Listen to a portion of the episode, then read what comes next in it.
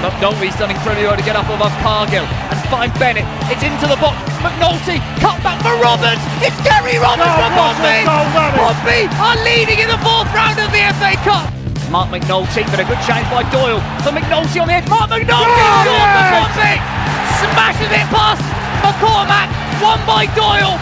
Finished by the returning Marc McNulty. First left blood for Pompey. They're in dreamland early here at Fratton. There's a through ball to Jamal Lowe. Jamal Lowe's onside. The flag stayed down. Jamal Lowe, nonchalant, fantastic, brilliant. Pompey will be promoted at this rate. That is it. Pompey are champions. They won League Two in the most dramatic of circumstances. The PO4 podcast with Hugh Bunce, proud to be Pompey.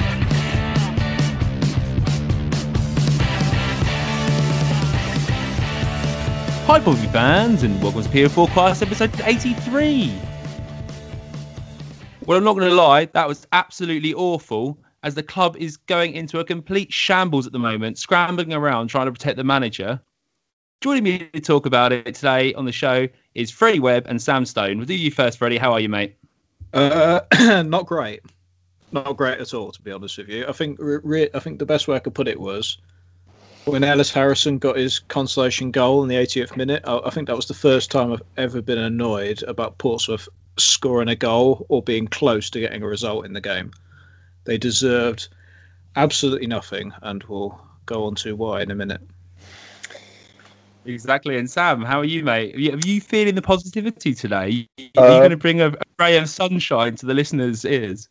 Uh, no, I wouldn't say positivity, but I've got to the the stage in the week where I had completely like I've kind of forgotten that Saturday happened until you messaged me saying about the podcast, and now I've kind of I've got a uh, I'm kind of getting to the stage where I might be I'm thinking oh football on Saturday again, you know have, we might actually get a win, but then you know Pompey we know what they're all about. I'm sure they'll let us down again on Saturday. So yeah, obviously very disappointed about the Wigan game. Um, we're going to get onto it. There's a lot to talk about with it. Um, I'm very disappointed, obviously, that Mr. Jackett is still in charge, pretty much like everyone else. But you know, we did get the statement we wanted on Monday morning, so we're going to have to move on with it. And uh, let's have a chat about what went on on Saturday and uh, actually how bad it was. I don't know how you partially moved on from it. To be fair, I'm still annoyed about I've it. Forgotten, I've forgotten. It's the middle of the week. well, Sam, I'm glad to have you on the podcast, mate. And apologies if coming on the podcast may damage your mental health, but uh, hopefully we can cheer other people's up and uh, yeah. make them smile at the uh, at the situation. So let's just go through what we're going to go. Uh, we're going to talk about today. So we're going to start off as always by reviewing the Wigan game.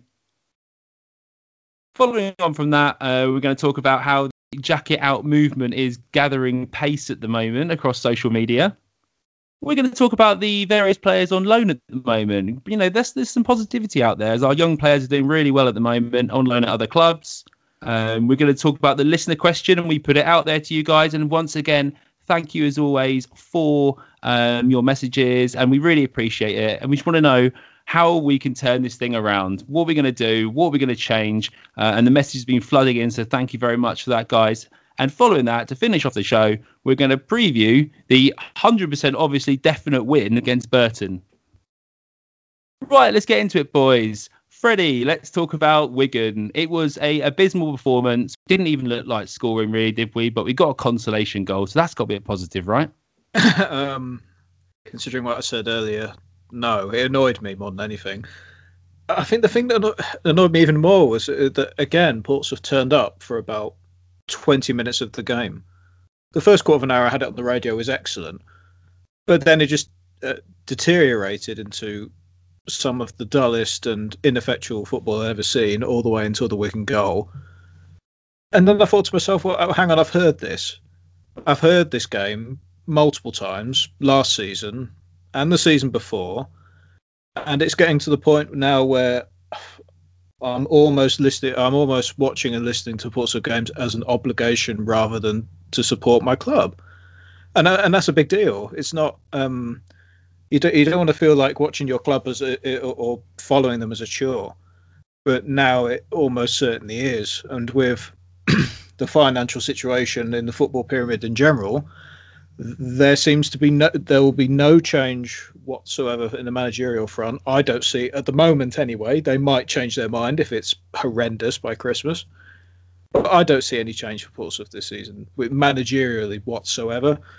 It's not what people want to hear, but it's all I can see happening at the moment. And yeah, the season with the way the players are playing, unless they dig themselves out of it, it looks like a write off already. Freddie's right there, Sam, isn't it? It's, this is an inexcusable performance from a team that, at the moment, are lacking any impetus to get forward. And there's only one person really you can blame. But all right, let's get to the goals. You know what, Sam? I'm going to stop waffling and ask you about the goals. So the first goal, was there anything we could have done better to defend it? Well, just the fact that um, who scored it in the end, Evans was actually just free, pretty much on the penalty spot.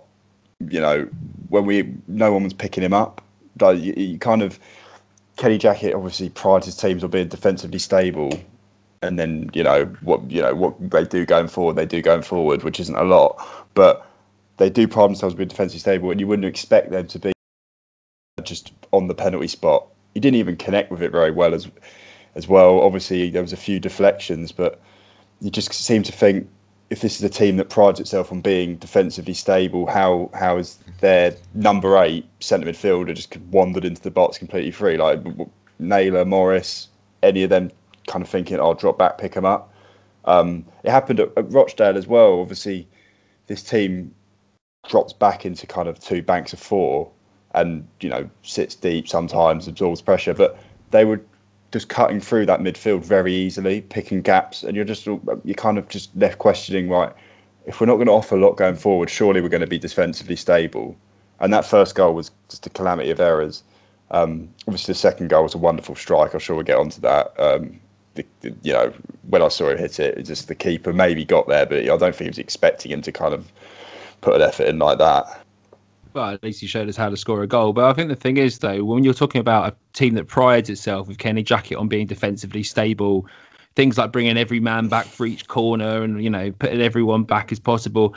We don't look very stable at the back at the moment, and let's be honest, we're just inviting pressure on ourselves in, in a system and a formation that, that isn't working. But our manager sort of decides he's going to plough on with anyway. Freddie, let's talk about that second goal because for Wigan, in a team that let's be honest, is made up of a bunch of journeymen plus Kal Naismith. I mean, I'll include Otabor in the journeymen. We shouldn't have been allowing these sort of opportunities, but that goal was was a one off, wasn't it? Could Craig MacGillivray have got there? I don't blame the goalkeeper for that. It, it, it, was hit with enough power in the right place for it to be for it to be a difficult shot to save. Personally, it was right in the corner, curved away from the keeper. I've I've seen goalkeepers uh, get blamed for a lot less than that. So I don't blame the keeper for that at all. It was just the icing on the cake of a bad performance. And again, Wigan deserved everything they had. Portsmouth, a promotion side on paper, looking at the players we have and the accolades that some of them achieved, and they've just lost to a bunch of journeyman kids and a bald Carl Naismith. It, it's it doesn't look good, does it? That was an interesting look, wasn't it, from uh, Kal Naismith? I will uh, say one thing. I thought he looked very good. I thought he looked there probably their best player. You could see he'd been playing the championship a few years.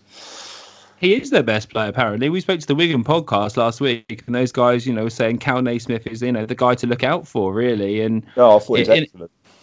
Yeah, no, I mean it's good. Gary Roberts wasn't playing as well. He would have tore us apart, you know, playing instead anyone who can put their foot on the ball and spread it around nicely. But okay, I would so have liked to have seen that actually, considering what Gary Roberts came out with in the news a couple of a couple of days ago. But we don't get we, we don't get everything we want, do we? It would have been nice, wouldn't it? Do you think, Sam, if the fans were there, they might have been almost cheering on our football players to get a goal? It's a strange one. I, I do think that if the fans were there, that would have been one of the most hostile, just toxic atmospheres towards the end. Like, I, I personally, I was watching with my dad, and, and we were like, we don't actually want we at the end of the game, a bit like Freddie said earlier, we didn't actually want Pompey to score. If anything, we wanted Wigan to get a third goal, and that shouldn't be how it. Because you know we want something to be like this is the moment he needs to go, and it shouldn't be like that watching your football club. I also think if fans were there, I don't think I think we'd have a new manager by now because I don't I don't think the club could have. How could they have? With the toxicity, just think of how bad it would have been towards the, the final whistle. I don't know how they could have kept him the only reason he's still here is because of the because of the lack of fans in stadiums at the moment. But yeah, the, the, it, uh, for anyway, like towards the end when Wigan were going, I think it was when it was two 0 I would I was actually like kind of going, I would actually like Wigan to get get a third and make this kind of like a conclusive win where we go, hang on, this something needs where the or maybe someone higher up goes, hang on, something needs to change. So yeah, I, when Ellis Harrison scored, I, I literally really feel anything. I don't really care. It, it just meant nothing to me.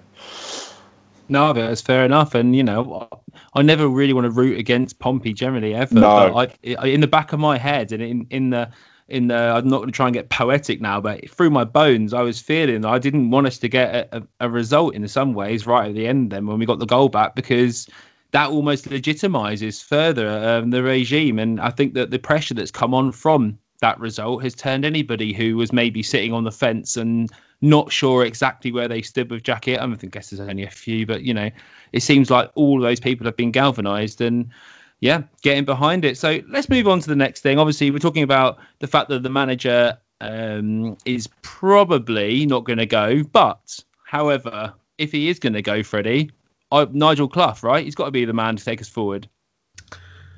Well, he was my first pick ages ago when we were looking at other managers. Um, one thing that which you didn't think about a lot, which um, I did while talking to my dad earlier today, actually, would Nigel Clough move all the way down south? No, he loves Derby that way, didn't he? Exactly. He, he's he's lived up he's lived up per, per, all, his, per, all his life. I think he'd I think he'd he'd see Portsmouth as a massive opportunity. I uh, it's really funny because I we went to the Wimbledon game last year, Hugh, similar times, probably about a year ago, and we said after the game we're like we were adamant he was going to get sacked, which is remarkably still here. And I think my dad said about Nigel Clough, and that was when he was at Burton. I, I, I, think, I think he'd see Portsmouth as a massive opportunity, and I think he'd give it a right good go, uh, personally. But yeah, I know what you mean. Obviously, he's been up north, but I, I think he'd give it a right good go, and I think he'd grasp the opportunity yeah. the tactics the tactics um, for the side would fit. He molds his tactics depending on what side he has. When Burton exactly. were in the championship, it was very direct, very counter-attacking, focusing on the championship experience and the side that he had with players like Lloyd Dyer on the left.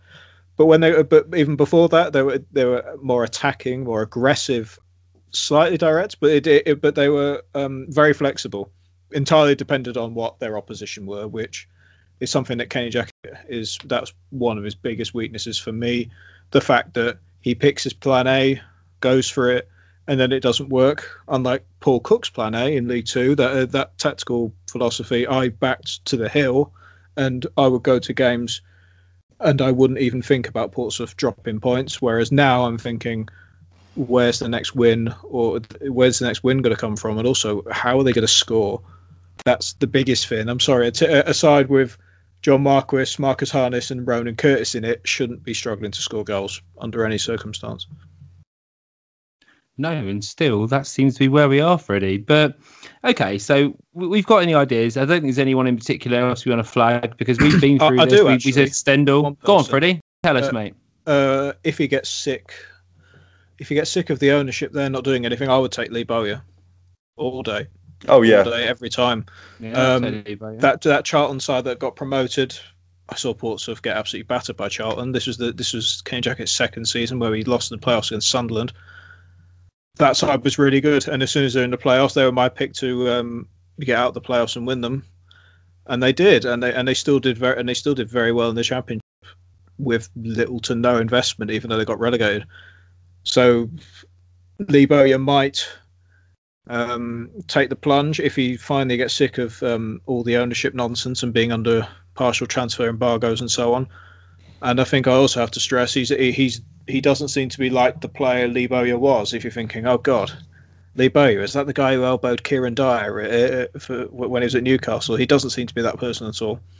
He seems no, to have not. grown, matured, and he would be a second person on the list, but sorry to be negative. I don't know why we're talking about managerial changes when it's obvious that the club are looking at it from the financial standpoint. I saw in the news today that also lost five million quid, and they're still losing 700 700,000 pound a month with iFollow barely bringing in any money at all. So I don't see it. So That's that, that's what they're saying, isn't it? And I'm sure that that's to the level. But I've not seen any other football clubs in League One coming out and complaining quite as much as Pompey about the financial situations. And I'm Yeah. sure there's a lot of clubs in this situation. Exactly. What it is to me is that they're under pressure from the fans to make a change, which is bloody obvious to everyone who's watching games. All of you out there listening to this, I'm pretty sure at me, at Puck Drop UK, at PO Forecast, if you disagree with this, because everyone watching these Pompey games must know that Kenny Jackett is not the man to take this forward. The club are bottling it, and to be honest, 400k plus backroom staff, yeah, is pittance in football. Really, if you're losing that amount of money a month anyway, and you need to, you know, you need to galvanise the fans back, you need to get them to spend on merchandise, you need to get them to log in and watch iFollow. No one's even doing at the moment because not just a bad service, but poor, you know, pitch performance and looking rubbish. The club needs to spend the money where it's needed. Get your money out of your pocket, spend the money, get a new manager, and get this fan base and this football club back on track. That is what it where it is now, and I'm not having any more excuses. Finances, blah blah. Yeah, I I understand that, but everyone's going through the same situation, and there's clubs out there investing money in players and investing in their academy. Um, and I think when it comes down to it, half a million quid, say, if you include backroom staff in that, is not going to be the thing that ends this football club. All right, that's my piece.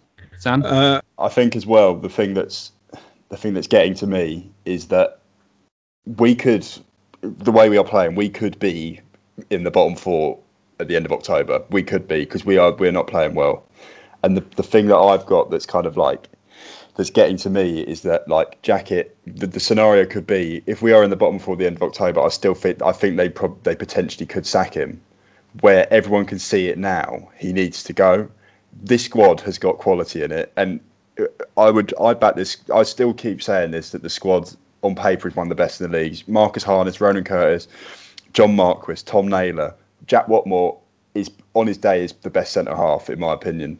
This squad is very very good on paper. Any if Nigel Clough was had in charge of this team, I'm convinced we would be at least in the playoffs, potentially pushing the top two.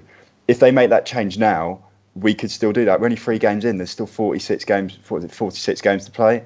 They're very much still possible. Anything is possible at the moment. But the longer they leave it, the further behind we are going to get, and then ultimately we will just finish mid-table because they will make a change if we're still at the bottom because they can't risk getting, getting relegated. But Uh, at the moment, if they make a change, we've still got a very good chance. But you can't leave it to the end of October, November because we will just be too far behind and and that's that's what I'm worried about. And and, and for them not to see that, because the, the money you're getting promoted surely outweighs the 400k to pay Jackett off. And this squad's very definitely capable of it. It's just being restricted and strangled by the style of play, the old-fashioned management, the the man management skills, which are pretty much non-existent. It's being strangled, and I'm just worried that the club are going to wait too long to make the decision that everyone can see they need to make. Um, yeah, that's my view on it, and it, it is getting to me, and that that's that's the decision that they need to make sooner rather than later because we will be too far behind at the end of the day. no, I agree with you, and really, it, it entirely it's the board's decision. It, it depends what they want out of this season. That's it. If if their focus is getting Portsmouth through COVID in what in their mind the, the most short term and the most secure quote unquote as they can, they will keep Jackett and not and they couldn't care less what league position they're in, and they would and but not really care about the cups either because the prize money from the cups is pitiful this season. but what about what about Sunderland, Ipswich, Peterborough, um, Hull, Charlton? They're all getting through the pandemic as well and trying to maintain, but they're also near the top of the league and they're doing well. So I, I don't understand why why can't we try and progress whilst also survive like all the other clubs are mm. doing. So Yeah. it just it's it, I don't get why it's almost like we're feeling sorry for ourselves, going, oh, it's only it's only happening to us. No, it's happening to the whole football league.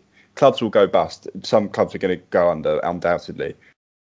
But I don't understand why we can't progress at the same time and start to try and do what other top teams in this league are doing. Like Ipswich, Sunderland started well. They've they've beat Peterborough the weekend.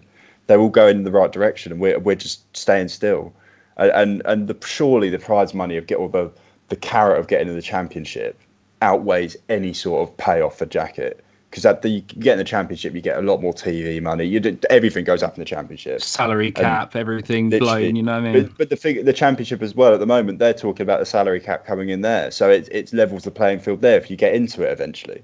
So it, it, it for for me, the squad is definitely capable, and I think that's what's frustrating me because we're just standing still. When literally, I- even think the academy manager, if you've got an academy manager in charge, just said to him, just get a bounce from the players. I, I genuinely think you get a very good reaction from the players to say, listen, play, start playing some proper football on the floor, and a bit more attractive. And that's it. I think they get a reaction, but th- I just don't want us to be too No, far behind for it before it happens.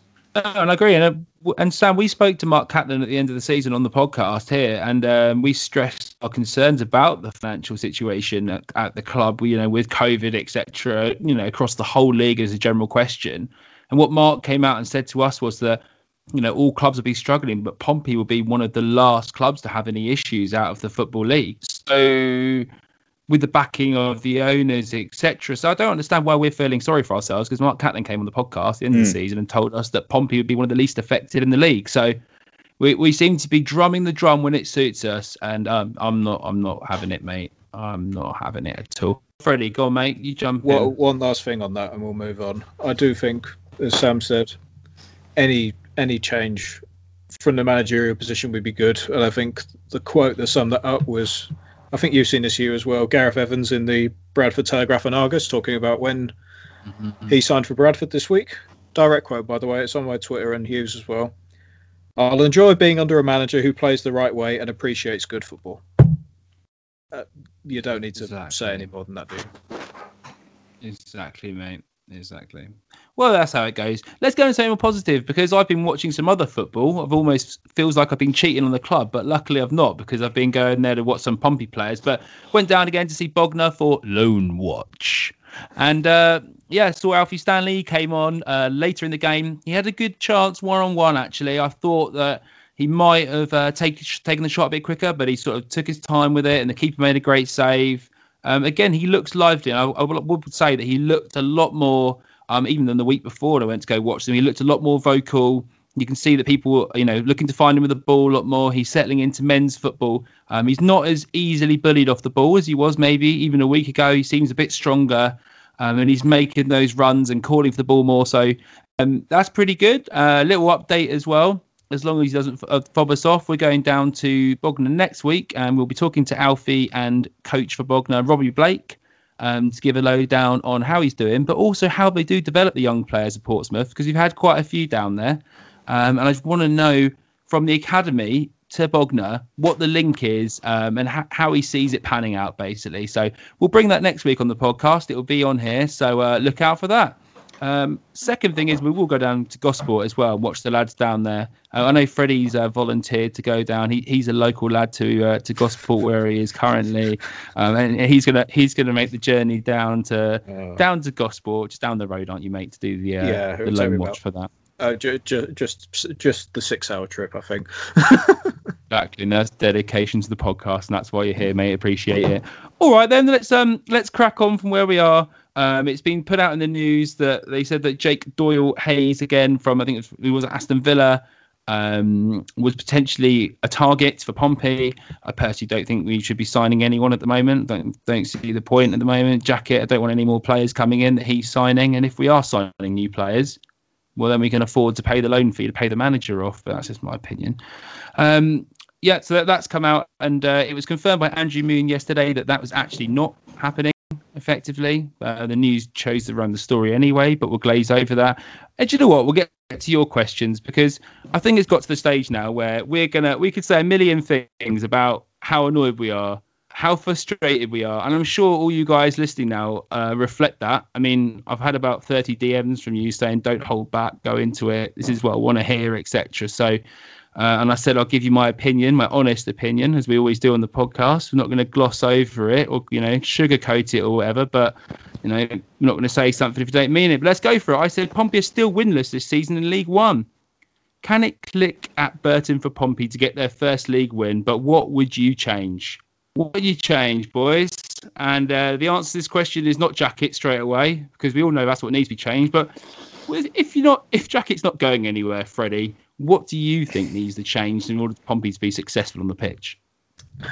Well, looking at when Portsmouth played really well under Kenny Jackett from that time between January and March, when they were playing really well, when they beat Barnsley, when they beat Rotherham, actually top quality teams around our level. They focused on the press a lot. They were aggressive. The, the, the, tempo needs to be increased to a certain extent, and I think a lot of that. If I had to change one player, I would put Ben Close in centre midfield every single time. The amount the amount he gives off the ball as well as on it, um, in terms of gi- giving players o- options to pass to, his range of passing is much better than Bryn, Bryn Morris for me, and with a box to box midfielder like that, it'll help with Jackett's focus of getting balls into the box. Usually there'll be an extra man. If Ben Close comes up to join the attack, then the then um, the cam, in this case Jacobs, can do what Kenny Jackett likes to do and lurk around the outside of the penalty box and move in for a shot. I think that's the major weakness in this side. I think uh, either Ben Close or Andy Cannon, a more pressing, a more prominent centre midfielder, if, if he's given the free reign in that role, to do what he likes, and Naylor can just mop up behind him and clean up after him. I think that will make Portsmouth a much better team on paper. And it's nothing against Bryn Morris. I just, at the moment, from what I have seen, I don't think he can do that. Sam, is Ben Close the answer, or is it more just he's better than Bryn Morris? What do you want to do? Um, yeah, I, I've actually got written down here. My three players would be Harrison, Close, and the new centre half we've got to come in and start. Um, yeah, like Freddie said, this team's best when it starts pressing. And it, actually on Saturday we actually started off okay, and we we gave them no time on the ball for the first ten minutes. We we did have we looked like we were going to win the game three 0 in the first ten minutes, and then for some reason they just stopped pressing. When they don't play with any tempo and just let teams get on the ball, we just get carved open too easily. Um, I'm, so I'm going to go. Obviously, I, I agree with everything Freddie said with Ben Close. So I don't really need to add much more on that. But I'm going to say that the Nik- Nicolaisen, I don't know how to pronounce his name, the new centre half we've got. Um, I'd like to see. That's right, mate. Yeah. Oh, good. uh, I'd like to see him come in instead of Sean Raggett. Um, this is this is mainly to do with Raggett's lack of kind of ability to play out from the back. Um, when you look at Jack Whatmough, he can pick a pass into midfield. You know, break a line, pick a ball that's going to cut through a team and, and take t- four players out of the game, or pick it. Even his long passing is very good as well. And this, from what I'm hearing, I'm going to, from what I've seen of this guy, he looks like a centre half who can left-footed play a good pass. A lot of these Scandinavian teams and countries do play a very good brand of football that is based from playing out from the back and being confident on the ball as a centre half as well. They want their centre halves to play out. So for him to come in, it gives not it's not all on Whatmough to try and kind of start stuff from the back. You know, you've got another player who is capable of doing that. Because Raggett, I, am sorry, he's a good defender. He's just playing out from the back. You just know he's going to lump it long, and there's not really much behind it. And I, could, I was getting sick of it on Saturday, um, just seeing the same kind of punt down the line, potentially going out for a throw in. You need to have a centre half who's going to pick that ball up and you know, either drive forward like Matt Clarke. Obviously, no one's going to be Matt, like, like Matt Clarke. There was no no one in this league will be like Matt Clarke, but drive forward like Matt Clarke or look to play that pass into the middle. Burgess was a lot better on the ball than than Raggett, and he can you know, he could pass that ball into the middle, and that's what I feel could add another dimension going forward as well. Because not not just defensively, but going forward, because you know you can break break play, break lines, pick um, take players out of the game. Um, and then the other the other change I'd look to make would be maybe Harrison up top, just because I think from what I've heard, um, this is mainly from Twitter from uh, uh, Ryan Stillwell, who's with Express FM, who goes to all the games, uh, covers the games. He said on Twitter that at all the games, the most vocal player from the bench and the most vocal person at the ground is Ellis Harrison. So, you know, he clearly wants it. He's clearly up for it. You know, that, that shouldn't be right that a player who's not even sat on the bench, he's probably sat in the stands because all the restrictions is the loudest person in the in the team. That that shouldn't be right. Um, so yeah, for me, I'd, I'd, like to see Harrison start. I'm not saying Marquis has been awful. Um, I just think at the moment, if we need to win a game, I'd like to see Harrison start with the new centre half, and then obviously Ben Close. Yeah. I think Nicolaisen coming in against Burton would be a good idea, especially with the strikers they've got up top. They don't have a target man striker. They've got Kane Hemmings, who's more of a poacher, and um, the only other main attacking threat they have is Lucas Akins, who I really like. He's got a strong build, but unless you uh, unless a team has a target man centre forward who you need marking out the game, or if you've got or if you're dealing against a team that's going to putting in a lot of crosses, I think Nicolaisen has to be in, ahead of Sean Raggett for that. If if Portsmouth do want to retain a bit more possession, play out from the back properly, and pre- uh, uh and uh, press and attack quickly, uh, I would love to see what Nicolaisen can do. I've seen him for I only seen him for ten minutes on TV that I've watched but he looked very comfortable on the ball when I saw him. And FC Midtjylland are a team that have that are famed in Denmark for their passing and their controlling style of football. So if Portsmouth adapt to that and he comes in and it helps, it, he'll fit like a glove. I will say one thing. Can I just add something? And it, it it's just you've just reminded me. It just gets on my nerves. Obviously, like we've we play this long kind of direct hoofball every now and then, with, especially Raggett in the team. But when Marquis is starting, and our front four the weekend was actually, apart from Curtis, was actually quite not that tall and not that physical. So this is what gets on my nerves. You've got Mark Harness, who's excellent on the ball. Curtis, who's good on the ball. Who's also he can win stuff in the air. But and then Jacobs, who's probably the smallest player on the pitch, with Marquis as well. He's not going to win a lot. I was just, I, it just baffles me as to why we just keep lumping it up and and and being so direct if you bring in a centre half who can maybe play out from a back a bit more, this could kind of benefit, especially if we play with the same front four, um, with Jacob picking up kind of pockets. But yeah, as you say, all the, the them, a lot of the Scandinavian teams are kind of famed. I've played a few football tournaments in Sweden, and when you come up against these Scandinavian teams, they do just play out from the back. They're taught it from a very young, young age. So yeah, it'll be interesting. I'm really excited to see him play.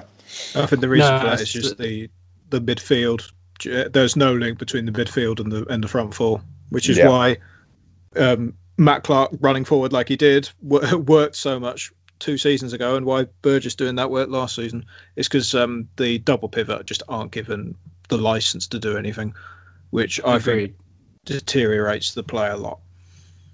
All right, boys, let me stop you there because I'm going to go to what the people have said on the listener tweets and we'll go through them in a little bit, like always. But cheers, everyone, again. I'll say thank you again because we went on for a little bit. And let's go. Steve Dean's message in. Cheers, mate. He says 4 1 4 1.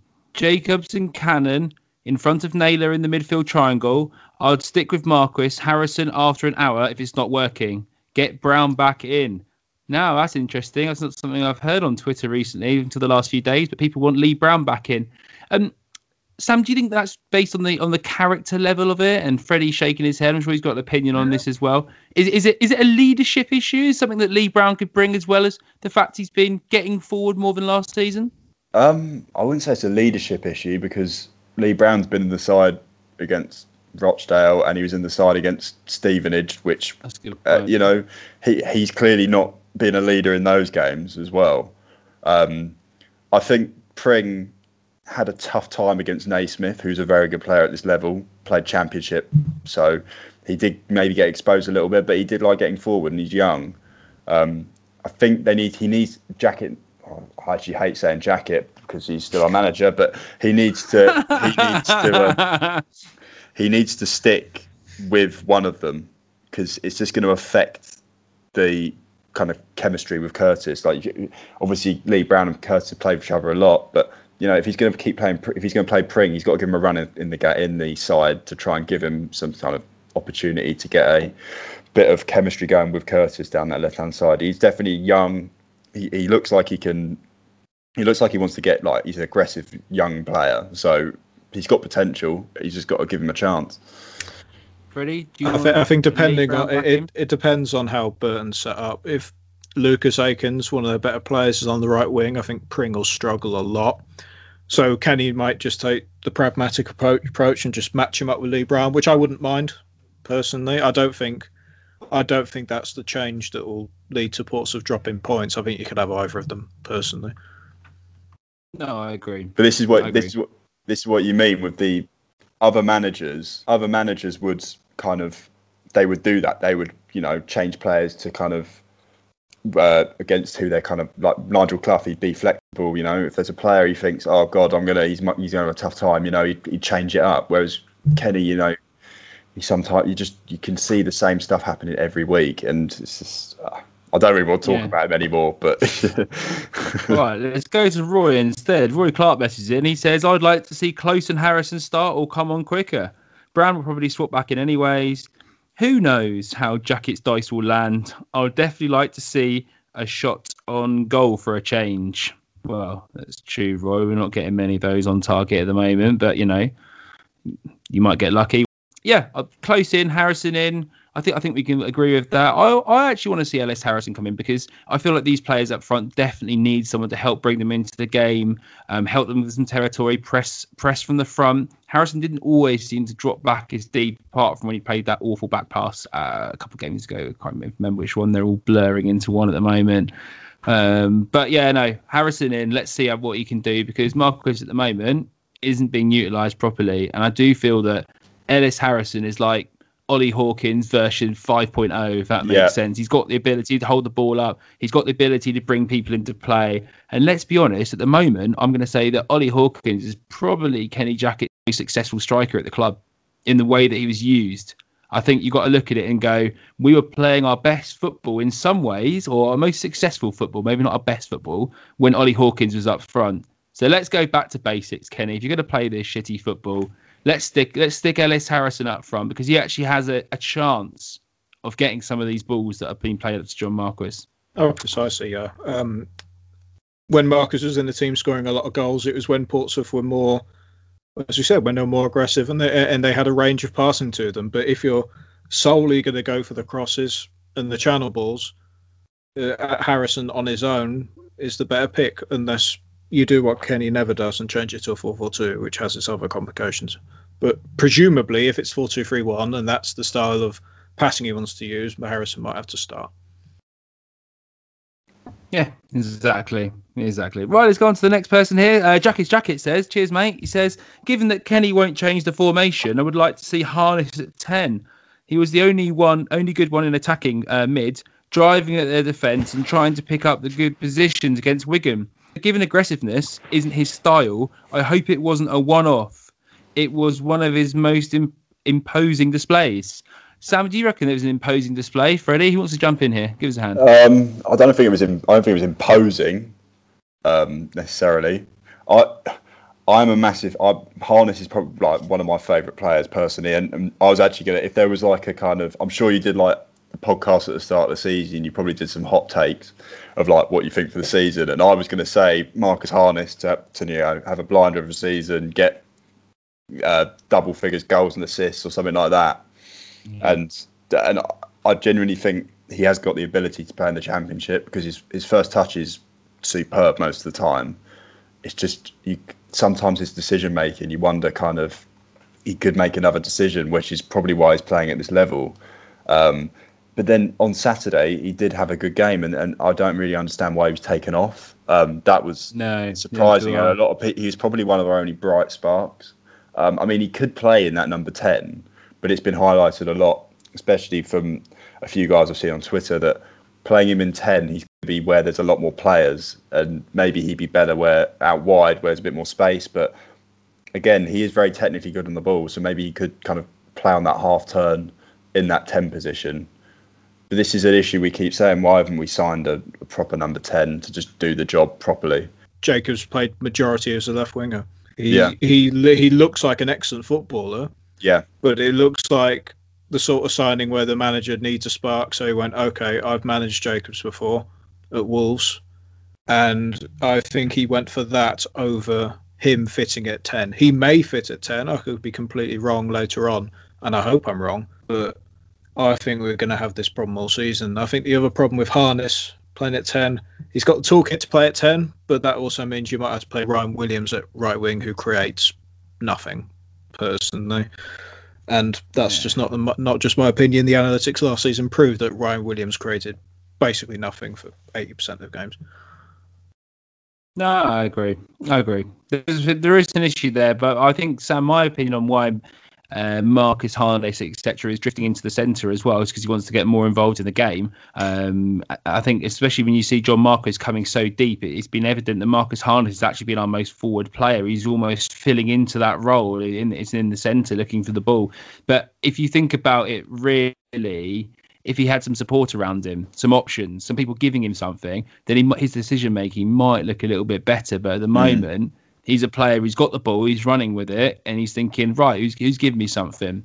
And it's flat. There's nothing going on. So, yeah, unlucky. But let's I- go on. George messaged in. He says, uh, "My thoughts right now. The club is in a disgraceful state from top, with the Eisners seemingly starting to lose interest in the club, with being completely silent on social media, to the awful management of the football club, to the players playing terribly on the pitch." Hopefully it turns around next week because I'm worried about you, mate. Oh, he carried on. He said, We have 1,200 interested in coming to the protest. So if nothing gets done by the top of the club to change how the way the football club's being run, there will be a thousand people protesting down Frogmore Road on the 10th of October.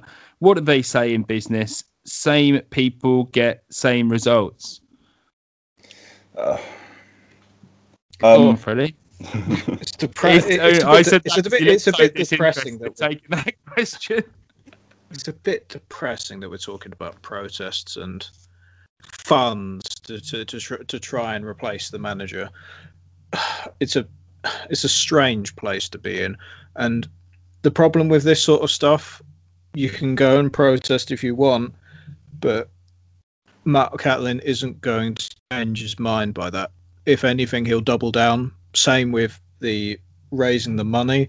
If you looked at some of the absolutely despicable names that people were giving themselves, like Emiliano Sala. I don't need to tell you the others; they were horrendous. It doubles down his opinion that that essentially uh, it's just a social media thing that it, that it doesn't matter. I think if if fans are in the stadium, it would be an entirely different situation. But yeah, it, it it's just not the situation I want my football club to be in. To be honest. So he said about the owners kind of being disinterested. Yes, there's the issue around the manager, which everyone knows about, and everyone clearly there's a everyone's probably got the same opinion on it. He said about the owners being disinterested. He has we've there has got to be that kind of reality check that the club would be struggling a lot more without them at the moment. We wouldn't be we wouldn't have the players we've got. We wouldn't be you know the the, the reason Pompey are in a good well relatively good position considering the pandemic is because Michael Eisner is we are lucky to have Michael Eisner and the fact that he is kind of making up that money we're losing. To say the owners are disinterested, etc. I, I, think that's a bit of a, a naive comment, in my opinion. I, I, I honestly do believe that the Eisners are good for the club and they have got the best interest of the club at heart. They are just stalling on this decision to get rid of the manager, which has alienated a lot of people, um, and that is the main that is the main issue. Um, I, I honestly think in the long term they will be good for the club once the, the fans are back in the ground. They can start making the right decisions to take the club forward and making decisions that will make fans happier, which I think they will do. But I, I just think at the moment with the with the whole no fans being in stadiums, losing seven hundred grand a month or something uh, something like that, something a number around there. The fact we've got the Eisners to kind of back us up in that sense, we are quite fortunate.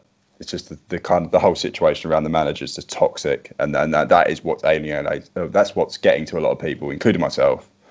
Um, but yeah, to do with the Eisners financially, I think we are lucky to have them.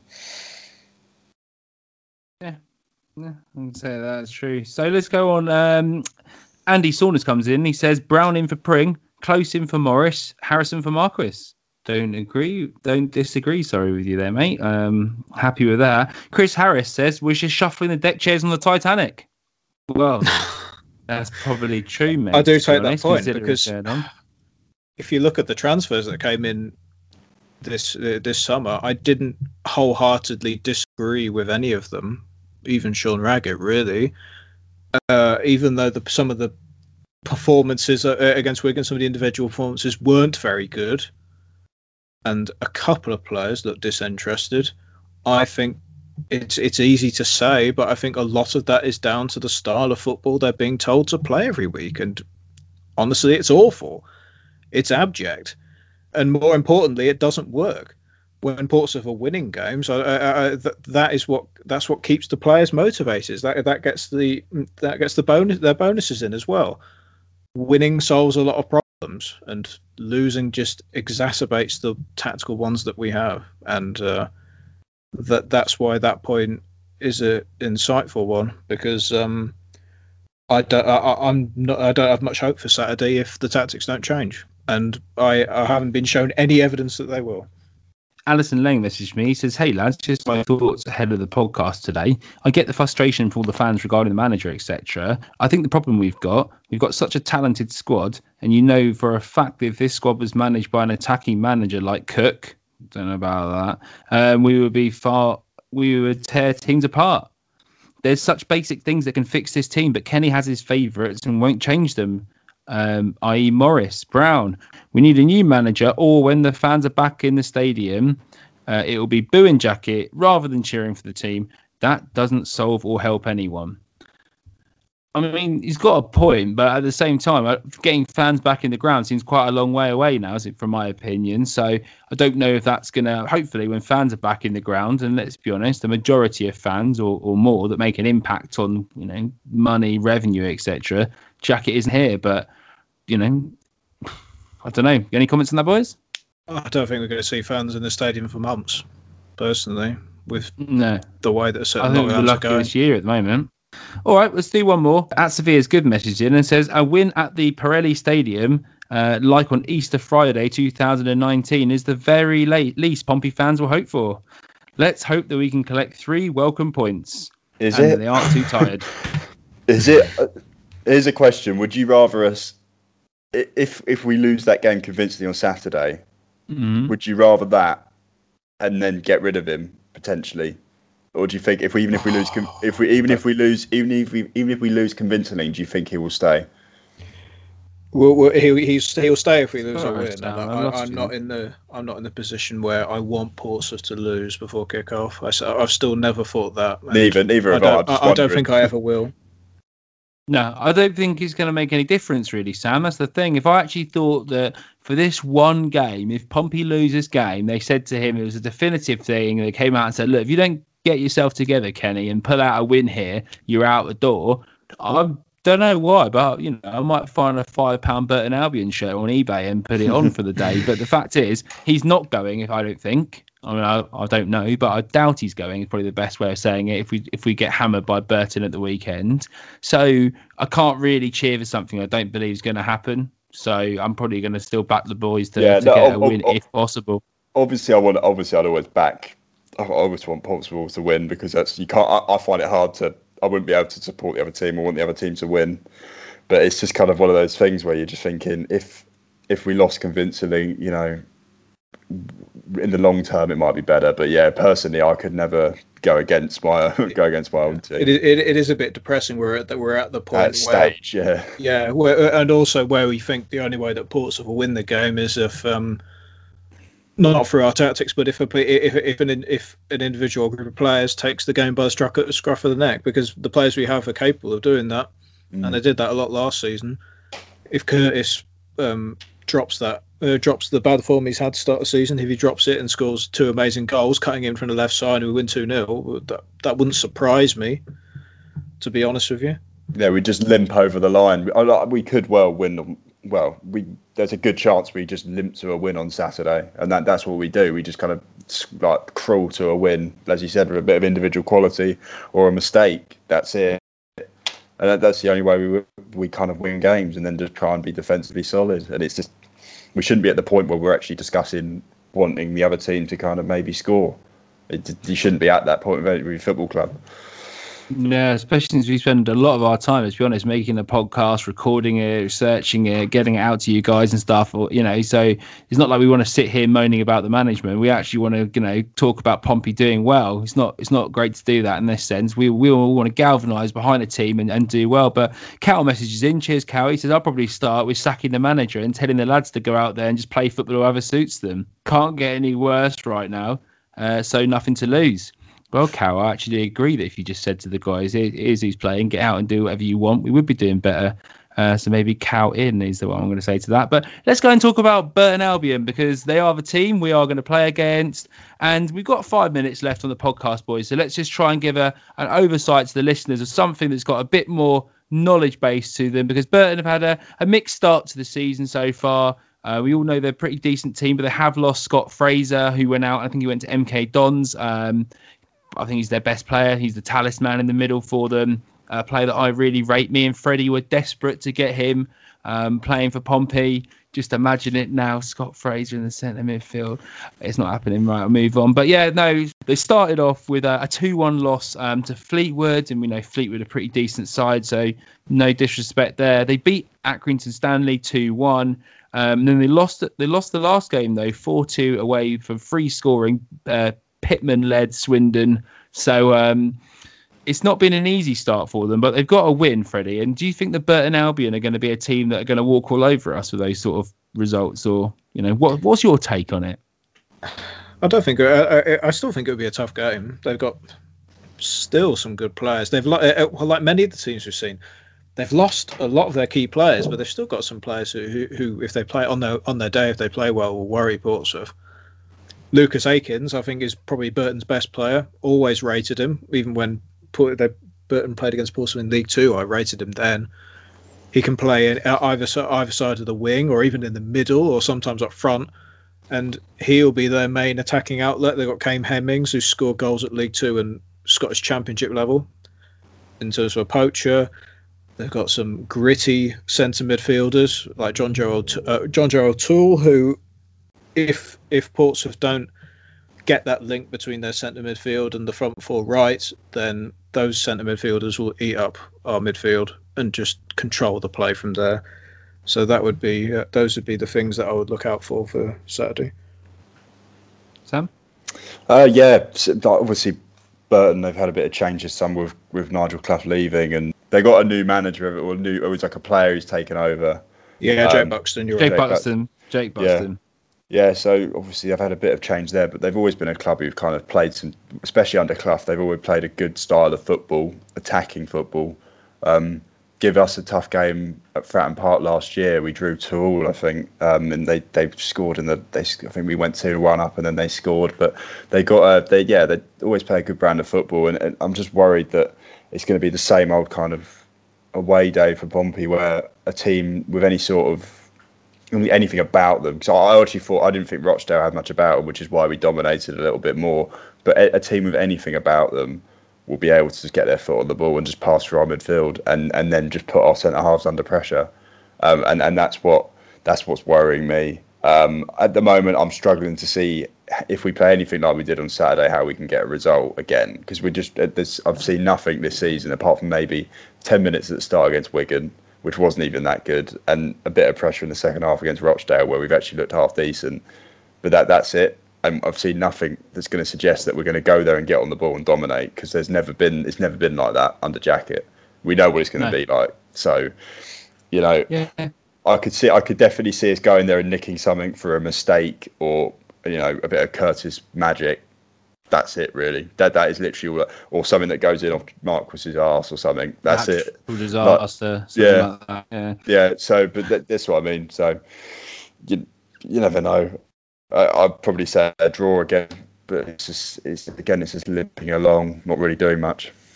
Yeah, no. Um, just to put it out to people who don't know, Burton's style of play is quite short passing. They're good down the wings. They do press a lot, um, and and will take shots as well when they got them. So they're they're a team that will like to build, like to have possession of the ball. Uh, and if Pompey do play that sort of deep formation where we just sit back and put men behind the ball, Burton will thrive usually in that situation because they can get the ball and they will pass it down. They will put us under sustained pressure. They will, you know, press higher up the pitch um, and that could cause us problems.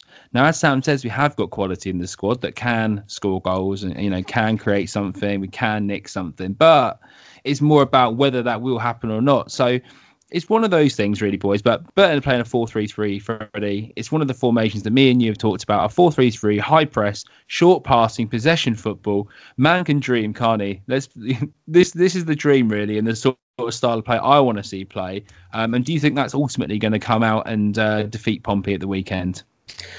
If you want a score prediction, I'll go down the middle and say a one-all draw, where we will where Burton will take the lead.